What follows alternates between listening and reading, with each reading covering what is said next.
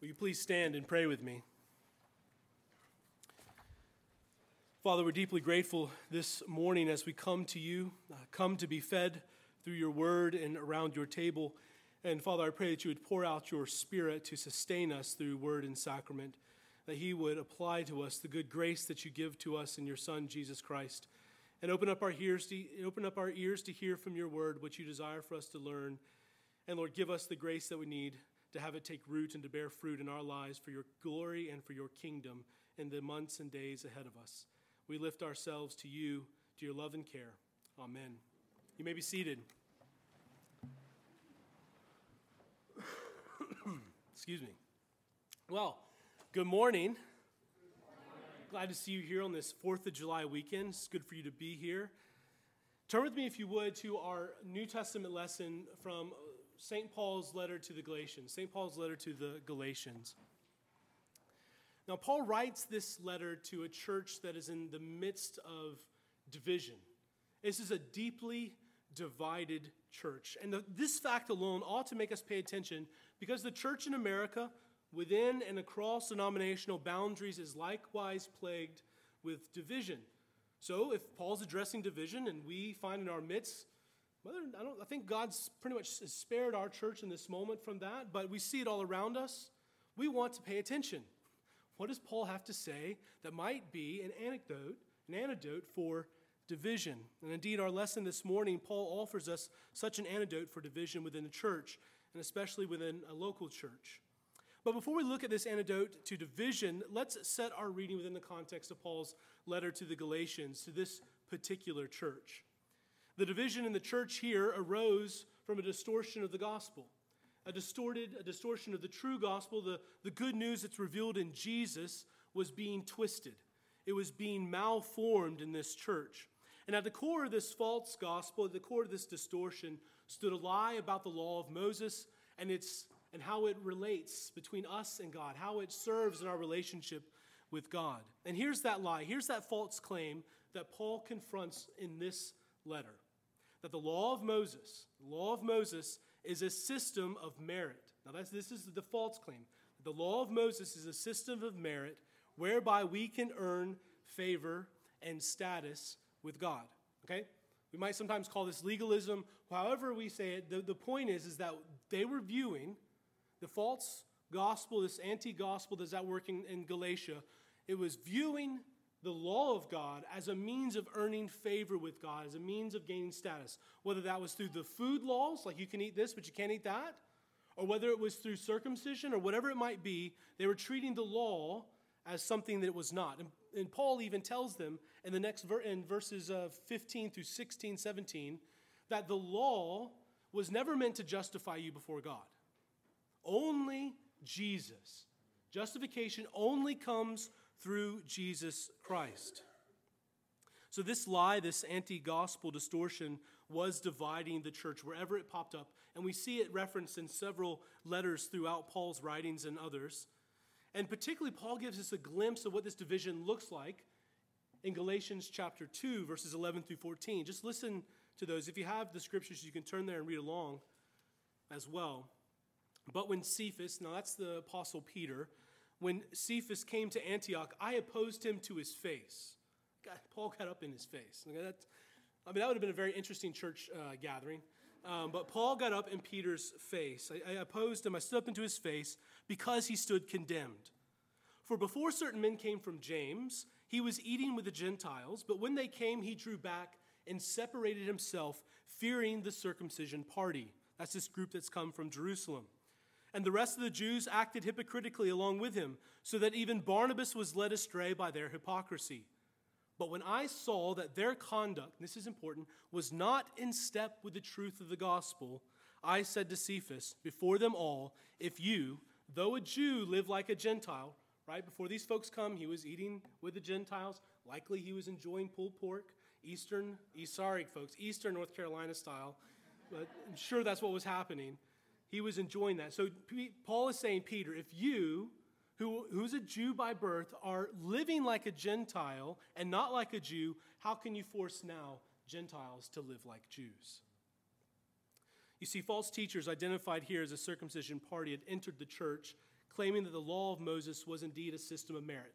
Depending on what you ate, depending on what may have been done to you as a child or as an adult, you could be favored by God in a special way, or you would have a special status or standing with God. This is a distortion of the truth of the gospel, and this particular distortion is generated by what Paul calls the flesh. That is, our fallen, wicked, and twisted human desires, right? Often good desires that God has given us, but misguided, placed in the wrong direction, twisted desires, wicked and fallen desires. And we know that the flesh is generating this because it's producing the works of the flesh in the midst of the body, in the midst of the church. And in Galatians 5 19 to 20, Paul gives us a representative list of these works of the flesh. And this anti gospel message that Paul confronts in Galatia appears to be evidencing some of these, such as enmity, strife, jealousy, fits of anger, rivalries, dissensions, divisions, and envy. I mean, just imagine with me if we had on the lawn, like we did a few uh, month and a half ago, a church potluck, and we divided ourselves according to people who had certain status, based maybe based upon their birth, maybe based upon their skin color, maybe based upon some religious rite they had gone through, based upon whatever, maybe how holy they had demonstrated themselves to be, and we separated our congregation out like that. Some of us wouldn't eat with others because by no means would we eat with them. They're unholy. Can you imagine what would be, one, who would want to come to that? Two, can you imagine fits of anger, jealousy, envy, strife, division? All these things would be present in the midst of that church. These works of the flesh were certainly present there in Galatia as they were in the church of Antioch when this false gospel, this anti gospel comes. Division is in their midst. This list of works of the flesh could easily now be just placed upon our current context, the church in America. We easily fall into this fits of rage. I've, I, don't know about you, but has anyone seen a fit of rage? Some people, I've seen it on both sides, as we typically think, left and right. We see it. We see all kinds of divisions in our midst in this church. Not only, well, not in our church. I think God has saved us by and large from this, and thank Him for that.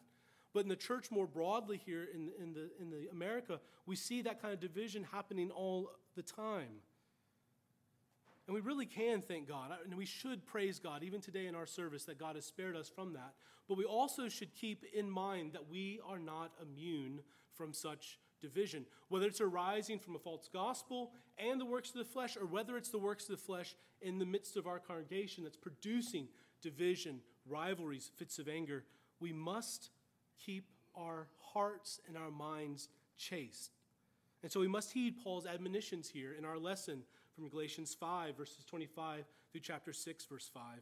And we must see these admonitions as the antidote to the works of the flesh that profoundly divide the church and profoundly hold us in bondage to our twisted desires.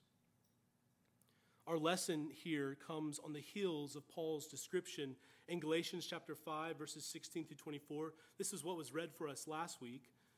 It comes on the heels of Paul's description of the Christian conflict between the flesh and the spirit, a conflict that is, at, that is raging in each of us and in our churches, right? That's just a part on this side of the new creation, that's a part of life, the conflict between the flesh and the spirit. And Paul also there describes the way of victory.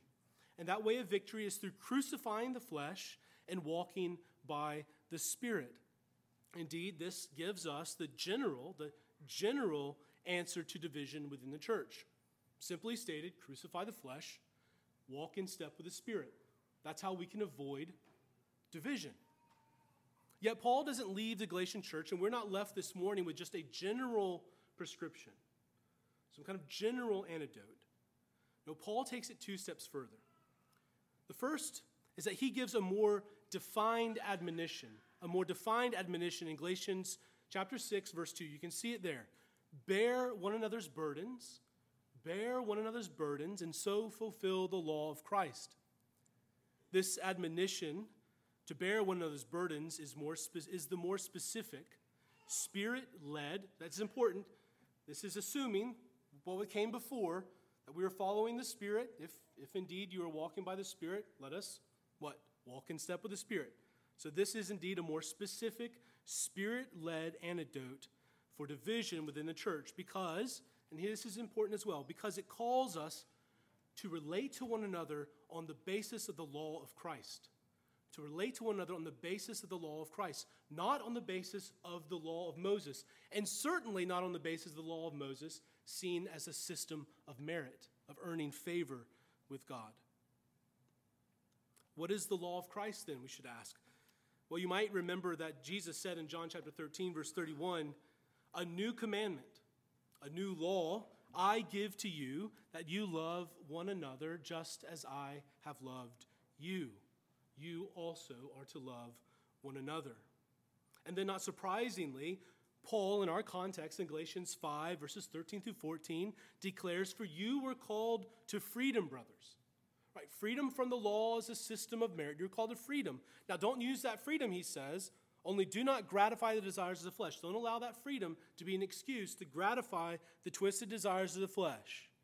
But through love, serve one another.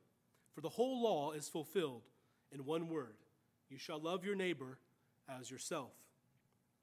So, bearing one another's burdens then fulfills Jesus' command to love as he has loved us, and such love such burden bearing love abolishes flesh generated divisions, abolishes flesh generated divisions. Yet Paul doesn't even leave us there. We might say, well, that's pretty specific. That's specific enough. Paul gets even more specific. He takes us one step further by providing us with a startling example of this burden bearing love. Just look there at verse 1 of chapter 6. Brothers, and, and by that he means brothers and sisters if anyone is called in any transgression, or if someone's caught in a sin, you who are spiritual, now that's every single one of you, if you, indeed you are filled with the Spirit of God through faith, repentance, and baptism, you are a spiritual person, right? Led by the Spirit. If anyone is caught in any transgression, you who are spiritual should restore him or her in a spirit of gentleness. And this is where we begin to recoil a bit, is it not? Like, eh, okay. I really, I really like that burden bearing things when it's the practical burden bearing of life. Maybe I need some financial help. I'm, I'm, I, bring it on. You know, bring your burden bearing love to me. I'm will, willing to receive that. Whether we might be struggling with anxiety or depression, we need somebody to encourage us in that moment. You know, those practical, the practical help, the practical burden bearing we love. And Paul knows that. He knows that. The difficult one to receive is when we're called in transgression, and burden bearing is called to come alongside of us to tell us that and to lead us towards restoration. That's a difficult burden bearing love to receive. That's a difficult burden bearing love to give. But this is what Paul gives us this startling example. Our gut level reaction to this, this type of burden bearing love, though, is to often is often to dismiss it as either judgmental or unloving. Judgmental or unloving. Who are you? This is, might, might be some a response we might give or one we might have heard. Who are you to tell me? Who are you to tell me about my sin? What about your sin? Who are you to tell me? Or we may see a brother or sister uh, in Christ caught in a transgression and we remain silent. We acquiesce to it because we're telling ourselves, Who am I? Who am I to judge? Who am I to judge them? And in both cases, we quickly quote Jesus' statement from Matthew 7 Judge not, lest you be judged. The most abused passage in all of Scripture. Maybe not the most abused, but highly abused. Judge not, lest you be judged. And there is a cultural assumption at work in this that is pervasive among Christians that no one, here's the assumption, that no one should ever tell me or define for me what is right or wrong. That's personal. That's between me and God. What right do you have? Right? That's the kind of gut level reaction that we all have at some point in our lives that we know that is at, is at work. Now, I know this is pervasive among Christians, one, because I frequently hear it. I frequently hear it in conversation and maybe through social media, but then also every 10 weeks I teach a class on biblical ethics at a Christian university, and I hear it from my students. At least 50% or more of my students, when they're given an assignment with a, a sensitive, cultural, ethical issue, and they're asked to weigh that according to Scripture, whether or not it's morally right or wrong, I will have 50 or more percent of my students tell me, I'm not taking a position. I'm like, well, what are you talking about? That's the position. That, that's the F. No, that's the paper. Take a position. The point is to take a position, but will not take a position. And they state this: I don't want to judge. I don't want to judge. I don't want to judge. I don't want to be un, uh, un, unloving. And that desire not to judge and, to be, and not to be unloving is a good desire, but it's misapplied here. So we have to ask. We have to ask: Is there a conflict? Is there a conflict between Jesus' injunction not to judge which is good for us not to judge. That's what Jesus says. Is there, is there a conflict between that injunction from Jesus and Paul's admonition to burden bearing love that gently, gently confronts a brother or sister caught in a transgression with the intention of restoring them? Is there a conflict here? Well, I'll give you the easy upfront answer uh, without qualification no. No, there is no conflict between these two things. And the key to this answer is that judgmentalism, what Jesus is, is referencing in Matthew 7, that judgmentalism arises from conceit, self conceit, self aggrandizement, you know, the pride, hubris, however you want to describe it, up, up, uppishness. Uppishness, is that a word? I think it is. Uppishness, uppityness. You know, so all these things with conceit. So the key to this answer is that judgmentalism arises from conceit, and burden bearing love is motivated by humble self giving by a humble, self giving sacrifice that is in accordance with the law of Christ, with the cross shaped nature of Jesus' love. Self conceit materializes as a prideful lack of self awareness, a prideful lack of self awareness. This is what Jesus is getting at in Matthew 7 when he says, to take the log out of your own eye, right? It doesn't say not to look at your brother, but so that you can see the speck in your brother's eye. But first, you have to have some self awareness. You have to know that you're walking around with a log in your eye and be able to take that out first. So Jesus is addressing this prideful lack of self awareness, how that, that self conceit can materialize as.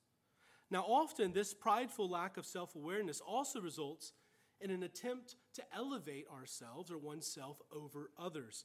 And there's a beautiful example, beautiful is probably not the right word, there's a good example of this in Luke chapter 18, where Jesus says that there were uh, a Pharisee and a tax collector were walking into the temple, both to offer their prayers to God.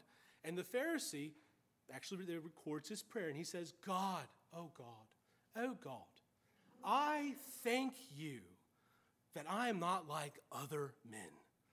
Praise God. Not an extortioner, not unjust, not a corrupt person, and I'm certainly not like this guy, this tax collector. God, thank you Thank you, thank you, thank you, thank you. That is conceit that materializes itself in one, a lack of self awareness, prideful lack of self awareness, and two, an elevation, an elevating of oneself over others. And you know what that causes in the midst of the church when that happens? Division, envy, strife, fits of anger. I mean, I think I, if I was a tax collector, I'd be pretty angry. I don't know how I don't know how I would respond. I don't know how you would respond. It would be it would be quite the th- quite the sight to see. But uh, it causes this type of division.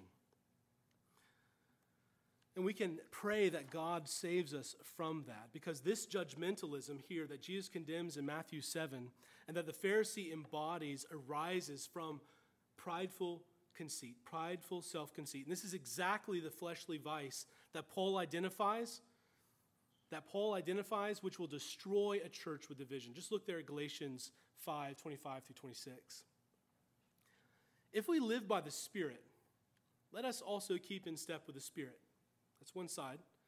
Let us not become conceited, provoking one another, envying one another. Notice the opposition spirit versus conceit, burden bearing love, we can say, versus judgmentalism, others focused versus self focused, self giving versus self seeking. For Paul, for Paul, if we desire to walk in the Spirit, which is what that entire chapter 5 is about, if we desire to walk in the Spirit, then we must crucify conceit. We must crucify self importance. We must crucify pride. We must crucify self love. That's a hard one. I mean, I can remember, it was a decade ago when all those like weight loss shows were on, and the, the, the mantra was you got to love yourself before you can love anyone else. Nothing could be more conceited. Love yourself before you love anyone else.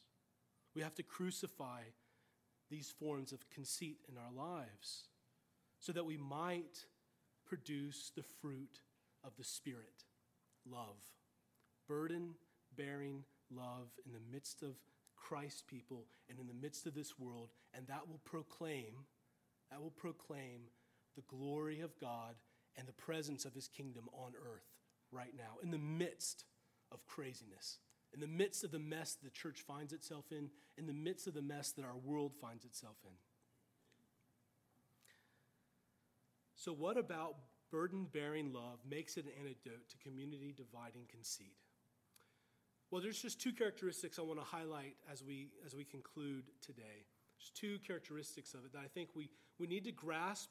So, we're not going to get into how we confront one another when we, when we catch someone in sin this morning, because the first thing that has to happen is we have to look inside. We, like Jesus, we have to be able to pull, pull the log out of our own eye. We have to be able to look at ourselves first before we can even get on at confronting in love and gentleness a brother or sister who is caught in a transgression, or even be willing to receive that kind of correction from others. Two characteristics. The first one is that burden bearing love is cross shaped love, it is defined by the cross of Christ. And so this challenges us every day, morning, noonday, and evening, to remember the way of the cross. Remember the crucified Christ, for he gives of himself freely for us. Likewise, we are to give ourselves freely for others. He, though in the form of God, did not consider that status something to be taken advantage of. He wasn't conceited, but humbled himself, becoming a human, becoming a servant, dying a cursed death, so that we might enjoy the love and goodness and restoration of God. And then God exalts him high above every other name. That's the pathway towards life and flourishing. That's the, that's the antidote to division is remember the cross, remember the crucified Christ. He is the ultimate burden bearer. And if we truly focus our hearts and minds on the crucified Christ, his humility, his sacrifice, and his love, we will resist thinking too highly of ourselves. And instead, we will quickly realize that none, none is righteous. No, not one, as Paul reminds us in Romans chapter 3. So contemplate the full scope of our Savior's ministry. Contemplate the full scope of our Savior's ministry, and it will be a, and it will serve a remarkable function in your life to subdue, if not eradicate, self conceit in our hearts. That second characteristic. So the first characteristic was burden bearing love is cross shaped love. That second characteristic is that burden bearing love is self aware and humble. Self aware and humble. Paul says in verse, verse 1 keep watch on yourselves lest you too be tempted. And he says in verses 3 and 4 For if anyone thinks he is something, right, that's what conceit does, thinks that you're something, when he is nothing, Paul reminds us that in reference to Christ, in reference in this world, you are nothing. No, if you, if you think he is something and you are nothing, when he, he deceives himself. But let each one test his own work. Of course, when he is saying you are nothing, he's not mean that you are a worthless pile of uh, you know, cells and blood and water and things like that. No. You are worthy, you are valuable because God has made you in his image and Christ has redeemed you. His blood was shed for you and on your behalf. So you are ultimately worthy. But what Paul is saying here is that when you think more highly of yourself than you ought, and really come to find out that you're not anywhere close to that image of yourself, right? You've deceived yourself. You're no longer, you're no longer self-aware. You're deceiving yourself. You're holding yourself, in one sense, captive to your own fleshly desires. Okay, that's, that's what, so I don't, don't hear me say, don't hear Paul say that you're worthless, a nothing, even though I'm going to say that. That's not what it's meant. It's more like the hyperbole here. Okay, so we understand that, hopefully. We are often, though, prone, as Paul says here, to deceiving ourselves, are we not? We are often prone to deceiving ourselves. And so Paul requires us to keep watch, to be diligent, diligently self aware, to test ourselves, right? If we need to have a community that is spirit filled and spirit led, and a mark of that, it's interesting, Paul does not say that that community is going to have some mystical experience. He says that community is going to have spiritual people who confront one another when they're caught in transgression. And the ultimate reason is so that when you come to verse 5, and each one of us has to stand before God, when each one of us has to stand before God with our own load, Paul says, right? When the judgment day, we can do that. This community right here, led by the Spirit of God, helps one another crucify the flesh in our hearts and our lives so that when we come before the judgment seat of God one day, we can stand and carry our own load. That's what the community does. That's what the free grace of God does in our hearts and lives. It prepares us to stand before God. Not to be judged whether we go to heaven or hell at this point because we are baptized followers of Jesus Christ. But Paul does say there is a judgment for us. There's a judgment for us where our works will be judged, whether we'll have wood, hay, or stubble, right? Works that burn up, or whether we'll have works that are refined. Silver, gold, we can offer those to our God as tribute and as thanksgiving in this life. And so we need to have a self awareness, a humble self awareness. And so when we focus our hearts and our minds on the crucified Jesus and we keep watch on ourselves, then we develop a self aware humility that resists conceit. When we compare ourselves not to one another, not to one another, but to the crucified Christ, we begin to see our true place in this world. We begin to humble ourselves before his glory. When we come to see our God as the creator of all that is, as the creator of our own bodies, our own selves, we begin to humble ourselves, not only in relationship to God, but in relationship to one another. And this self aware humility is difficult for us because in our culture, we're addicted to self esteem addicted to self esteem. Modern American society believes that people, when people misbehave, they do so because there's a lack of self esteem. For example, it's common to think that a person, uh, that a reason for people who are abusive, or a reason for that people are criminals, or a reason that people are drug addicted is because they have too low a view of themselves. And this view is deeply rooted and pervasive in things from our education system to therapy to criminal justice to approaches to parenting, and the list can go on and on. And one of the reasons it's so, this perspective is so pervasive is because, I mean, just quite frankly, it's attractive, right? If the only thing we need to do is tell people just to just encourage them to be better, be better, be a better person. You're great. You're wonderful. You're so wonderful. Be better. That's very attractive because it's easy. You see, low, the low self esteem theory of misbehavior means I don't have to make any moral decisions in order to deal with problems in our church, right? In our church, in society, I don't have to make any decisions. And this feeds right into our desire not to be judgmental. All you have to do is to support people and build up their self esteem. And again, I'm not saying that we don't need to encourage people appropriately as people made in the image of God and loved by Christ for whom Christ died. But this goes too far. And it actually feeds into our desire not to judge, not to be unloving. But self aware humility, defined by the crucified Christ, looks at all this from a very different perspective. And we're going to close with this. Let me explain this briefly by what C.S. Lewis describes, the way he describes pride and conceit. This is in Mere Christianity. He says, There is no fault which makes a man more unpopular.